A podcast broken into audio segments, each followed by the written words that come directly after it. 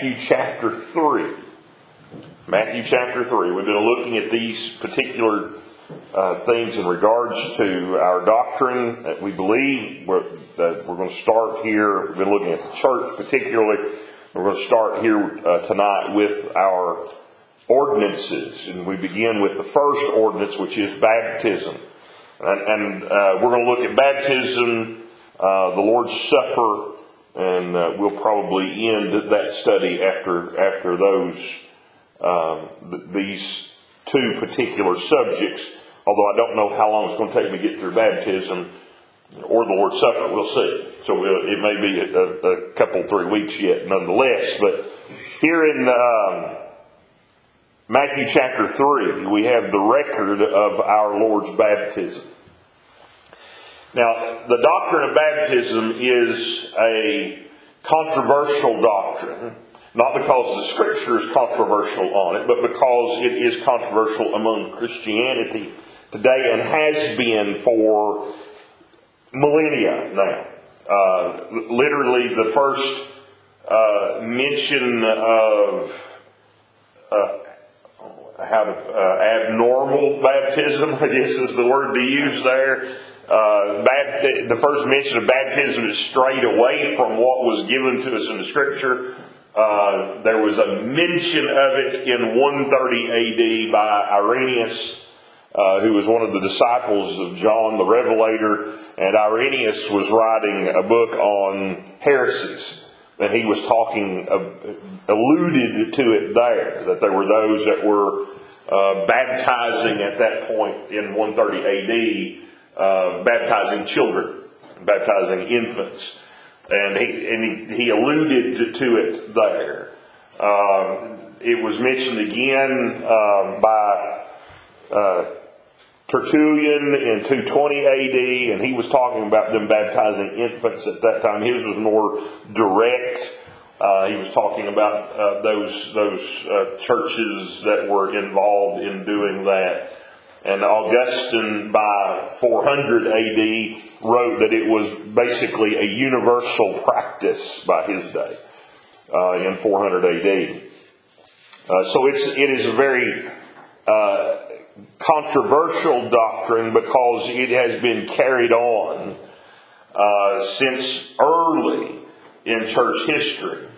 And it is this very doctrine that has separated the Lord's churches throughout history from these other bands of Christianity that have come along. Because his churches, Baptists, have refused to give up or compromise on the doctrine of baptism since the time of our Lord. And so this refusal to give up what the Scripture says concerning the doctrine of baptism has caused a great deal of consternation toward us. So much so that our very name is given to us as a mockery because of the Baptist refusal to accept any other kind of baptism. They were called Anabaptist or re-baptizers is what the name means, because they simply would not take anybody else's baptism. And it was given as a mockery, the name itself.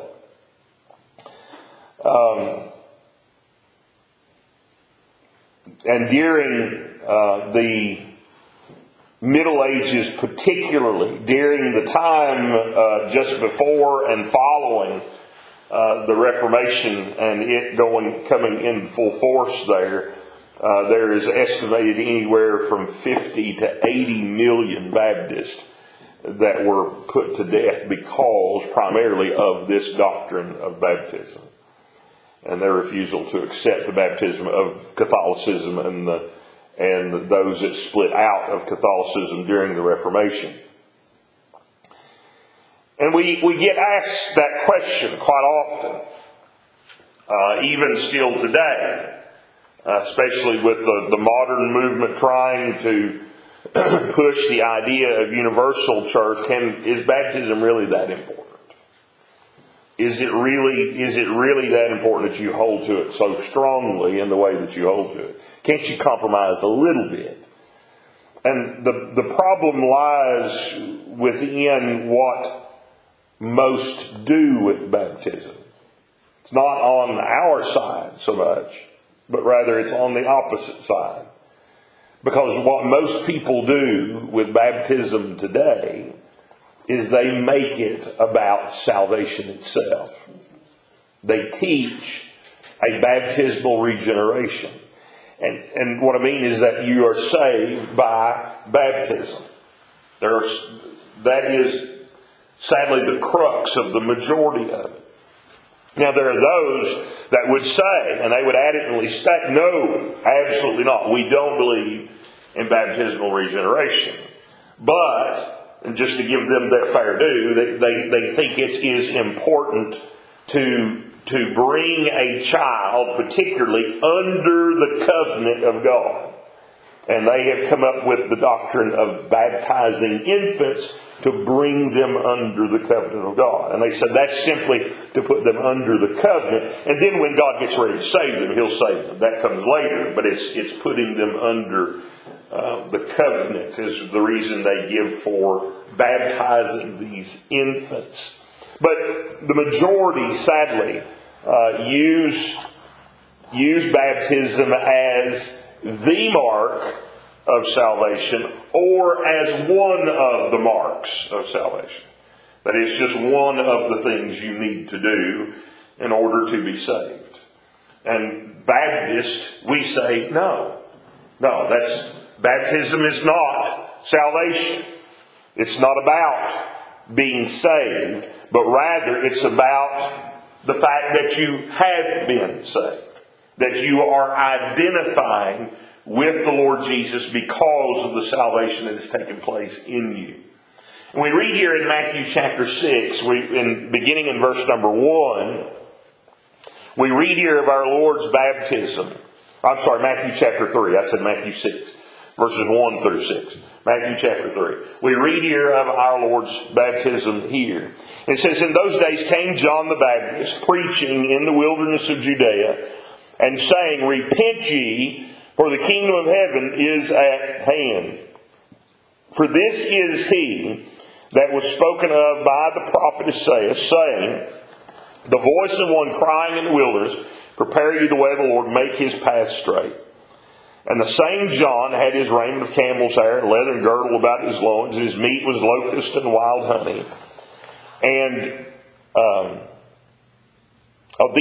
went out to him Jerusalem and all Judea and all the region round about Jordan, and were baptized of him in Jordan, confessing their sins." Now go down to verse number 13. It says, "Then cometh Jesus from Galilee to Jordan unto John to be baptized of him. But John forbade him, saying, I have need to be baptized of thee, and comest thou to me? And Jesus answering said unto him, Suffer it to be so now. For thus it becometh us to fulfill all righteousness. Then he suffered him," or he baptized him. "And Jesus, when he was baptized, went up straightway out of the water. And lo, the heavens were opened unto him, and he saw the Spirit of God descending like a dove and lighting upon him. And lo, a voice from heaven saying, This is my beloved Son, in whom I am well pleased." And this is one of the very first examples to us from the Scripture that baptism is not for our salvation, because Jesus did not need to be saved. He did not. He is the Savior himself, you see. He is the Savior. This is an act of righteousness. It is a work that is being done. The child of God who has been redeemed, who has experienced salvation in Christ Jesus, this baptism is a work of righteousness. In fact, the first work of righteousness that needs to be done as that identification with the Lord Jesus. that we are reckoning ourselves with Him. That we recognize us being dead with Christ and raised to walk in newness of life. And so the doctrine of baptism, we're given in the Scripture 4 points that I want us to look at concerning this doctrine.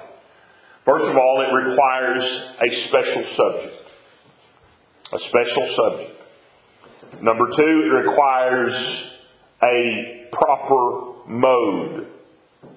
A proper mode. Number 3, it requires an authoritative administrator. One with the authority to carry out that baptism. And fourthly, the design, the divine design of baptism, what its purpose is. And we begin with the special subject. And every example that we're given in the Scripture other than Jesus Himself, every example of baptism that we're given is baptism upon those that were born again. That their salvation had just taken place. And based upon that salvation, we find them being baptized because of the salvation that has taken place. And so this is the example that's given to us throughout. By the grace of God, one then is made a fit subject for baptism. Acts chapter 8. Turn with me there. Verse number 36 through verse number 38. Acts chapter 8, verse 36 through verse number 38. This is the account of Philip meeting with the Ethiopian eunuch. And the Ethiopian eunuch is on his way home. He's been to Jerusalem to worship. He is in the court of Candace, queen of Ethiopia. He is the head of her treasury, and he has been to Jerusalem to worship. He is a Jewish proselyte, and he is on his way home back to Ethiopia. And while he is riding, he is reading from Isaiah, and particularly Isaiah chapter number 53. And the Spirit of God sends Philip to him and says, "Go down and join myself to the chariot." And so he goes down and joins himself to the chariot. And I don't know what that looked like. I don't know if maybe the eunuch was resting and was reading there. I imagine it would be hard to read a scroll while you're riding in a chariot. Or if maybe he was just moving along slowly and Philip had to run to catch up to him. I don't know. I don't know what happened exactly or what that looked like necessarily. But Philip joins himself to the chariot of the Ethiopian eunuch, and he hears him reading the Scripture, and he asks him, "Do you understand what you're reading?" And he said, "How can I except some man tell me?" And so the Bible tells us here in chapter 8 exactly the passage he's reading. He's reading from Isaiah chapter number 53 about our Lord's suffering for us. And he asks the question, who is this speaking of? Is he speaking this of himself or of some other man? And Philip began at the same Scripture and preached unto him Jesus. And he declared Christ Jesus to him. He declared the gospel to him. He declared what Christ Jesus had come to do. And as they went on their way, so they weren't moving before, they started moving now, you see. And so as they went on their way, verse number 36, they came unto a certain water, and the eunuch said, "See, here's water. What doth hinder me to be baptized?" And Philip said, "Well, here's what hinders you. Here's what hinders you. If thou believest. If thou believest with all thine heart, thou mayest." Only then. So the belief, you see, is a requirement for baptism. Not baptism is the belief. Belief is the requirement before baptism. If thou believest with all thine heart, thou mayest. And he answered and said, "I believe that Jesus Christ is the Son of God." As I made mention of that a couple of weeks ago, that there made him no longer a practicing Jew by that declaration. He was no longer in Judaism by that proclamation, by stating, I believe that Jesus Christ is the Son of God. He'd given up his religion and found Christ. And based upon this, Philip, the Bible tells us here, and he commanded the chariot, stand still. And they went down both into the water, both Philip and the eunuch. And he baptized him.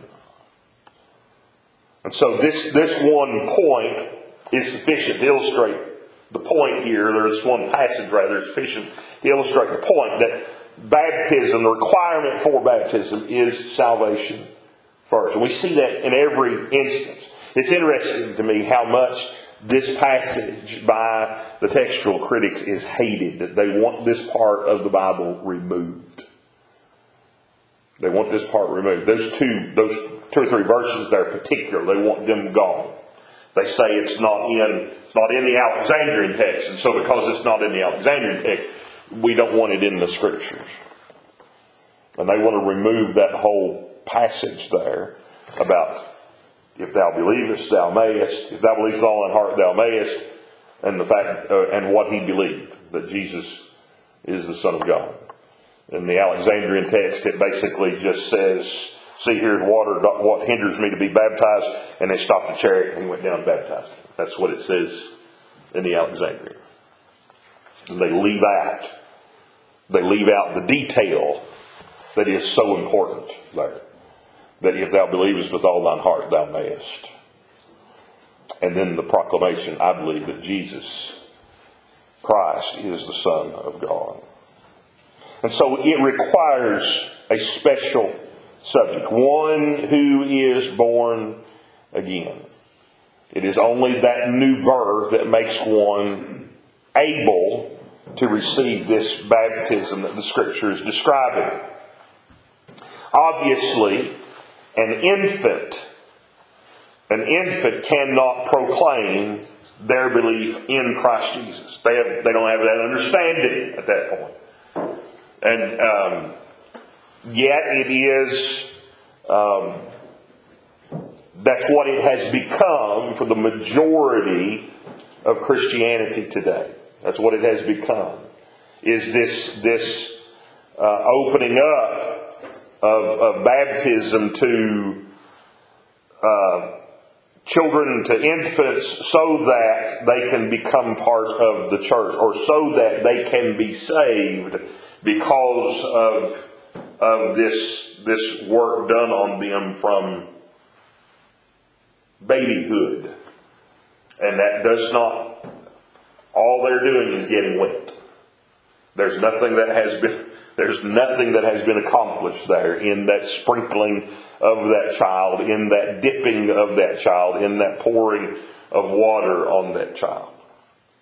Likewise, those that are being baptized for salvation as a work in order to be saved, we know very clearly, given to us from the Scripture, even from this very passage, that the baptism does not save you.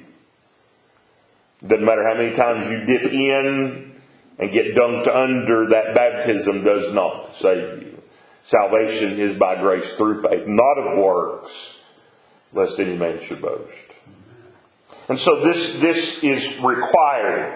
One must be born again before they are made a fit subject for baptism.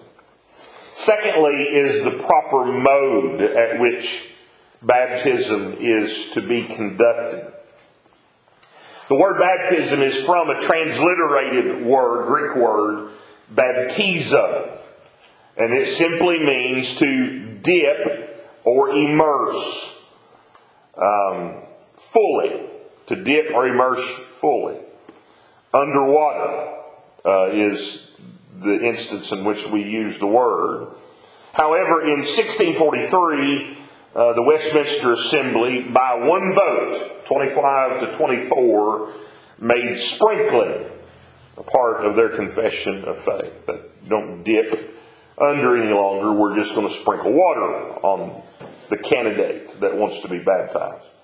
Pope Stephen II gave authority for sprinkling in the Catholic Church in 811 AD. They would no longer be pouring, although they did practice pouring before that. In fact, Constantine was most likely dead in bed when they poured water on him to baptize him to assure that he would get to heaven, because he died still worshiping the sun god.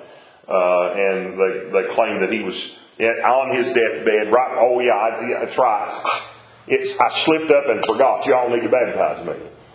And so they came and poured water on him to baptize him, to save him, even though he died an idolater and was probably never saved. I don't know any record of him other than that he was saved.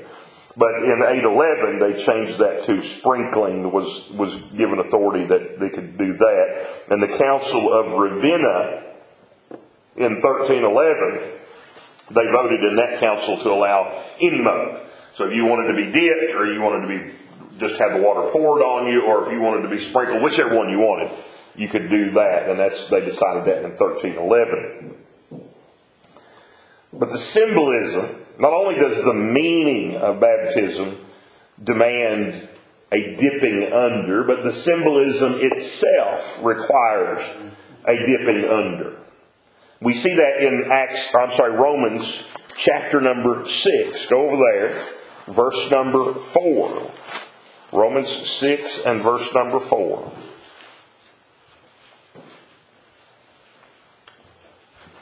Romans 6 and verse number 4. Paul writes here, he says, "Therefore we are buried with him by baptism into death, that like as Christ was raised up from the dead by the glory of the Father, even so we also should walk in newness of life." I notice also Colossians 2. Colossians chapter number 2, verse number 12. Colossians 2 and verse 12. Paul writes again here, Colossians 2 verse 12, "Buried with him in baptism, wherein also ye are risen with him through the faith of the operation of God, who hath raised him from the dead." Now, both of these examples Paul is giving us here, both in Romans 6 and then again in Colossians chapter 2. He is telling us that through this act, through this work of baptism, we are showing in it that we are dying to self, dying in Christ Jesus, and raised out of that water to walk in newness of life. And so through the work of baptism, we're showing that identification with the Lord, that we've died to self and are raised to walk in that newness of life in Christ Jesus. Both of these passages show that baptism is a symbol of our death, burial, and resurrection in Christ. That's what it's showing. It's showing His death, burial, and resurrection for us. And it's showing our death, burial, and resurrection in Him, you see. Both those passages are showing that symbolism of what baptism does. Obviously then, sprinkling doesn't show that example that Paul's talking about there in Romans 6 and Colossians chapter 2. Pouring does not show that example. By pouring water on someone, it doesn't show that burial, that dying to self, burial in Christ, raised again to walk in newness of life. It is only that dipping, that full immersion under the water, that is showing that symbolism of a burial and a raising again from the dead to walk in that newness of life in Christ Jesus. This is only shown in the full meaning of the word, to dip or immerse fully, to show that burial. We don't bury people by kicking a little dirt on them. You know, we dig a hole and put them in the hole. And this is the example that's being shown by our baptism. And besides that, the scriptural references to actual baptisms all indicate immersion.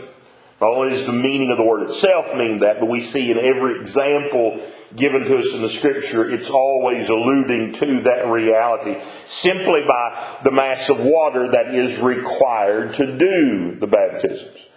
In Mark chapter 1, verse number 5, we see here, Mark chapter 1, verse number 5,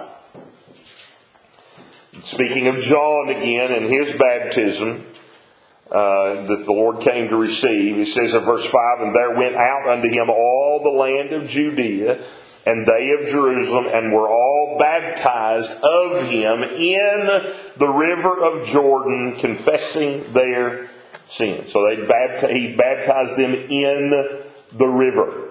They went down into the water to be baptized. If sprinkling was good enough, or pouring, why would you get wet? I mean, why would you go climb into the water? Why would you go out into the rushing of the stream there when John could just bring a bucket and pour it on you?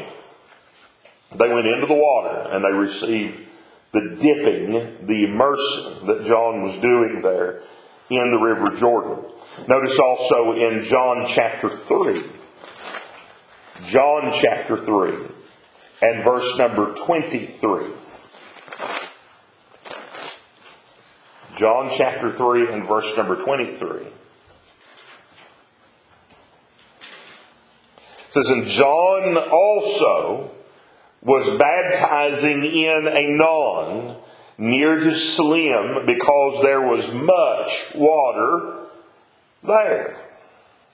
And they came and were baptized." So it had a nice pool there. There was a deep spot. There was much water there for him to baptize in. If all you needed was sprinkling or just pouring a cup of water, you wouldn't need a lot of water, right? But there was much water here, and that was the reason they were gathered there for that baptism. And so when we go to the baptismal pool ourselves, we look for a place where we know we can dip somebody under. We don't want to take the candidate and lay them on the rocks and throw water on them. We want to be able to dip them under the water. That's the example that's given to us in the Scripture. And then, of course, again in Acts chapter 8, we read they both went down into the water. Just practically speaking, if I was Philip, and knowing I was going to have to possibly walk back, Scripture says the Spirit carried him back, But if I was going to have to walk back home, I don't think I'd want to get in the water and get wet if I was Philip. If all it took was sprinkling or pouring. But they both went down into the water, and Philip baptized him there in Acts chapter 8. And so we have these examples given to us throughout the Scripture, and all these examples that are given, and there are many concerning baptism and how that baptism is performed. And next time, I'll hold off there because there's no way I'm going to finish all of it. So next time we're going to look at the design first. The fourth point, we're going to look at the divine design of baptism, and then we'll look at the administrator, the authoritative administrator. Those other 2 points concerning baptism. It is the first act of obedience for a child of God. It was given as an ordinance, the first ordinance of the church, as after the Lord established it there. It is not only an identification with Christ Jesus, of His own death, burial, and resurrection, and that we belong to it, but it is also that ceremonial door into one of the Lord's churches in that baptizing, making them a part of the body.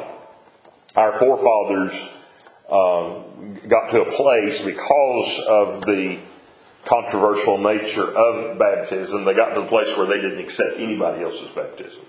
If you came to want to join their particular church, you got rebaptized, whether you needed it or not, or whether you wanted it or not, you got rebaptized.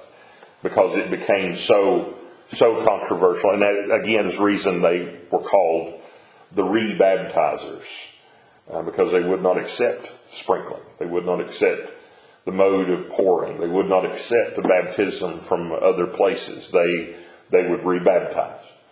And I've always made this statement, and I still, if ever I find that my baptism was not authoritative, as we'll get into, it was not legitimate, I have no problem getting dunked again. I've run across people before that absolutely have refused. No, you're not baptized. I've already been baptized. You're not going to baptize me again. And they absolutely refuse. I'm just going to get wet. You know, it's not that big of a deal. Baptize me again. If I need to be baptized, baptize me again. But they're those that hold so tightly to the one they had already that they don't want to believe somehow that was illegitimate or not right.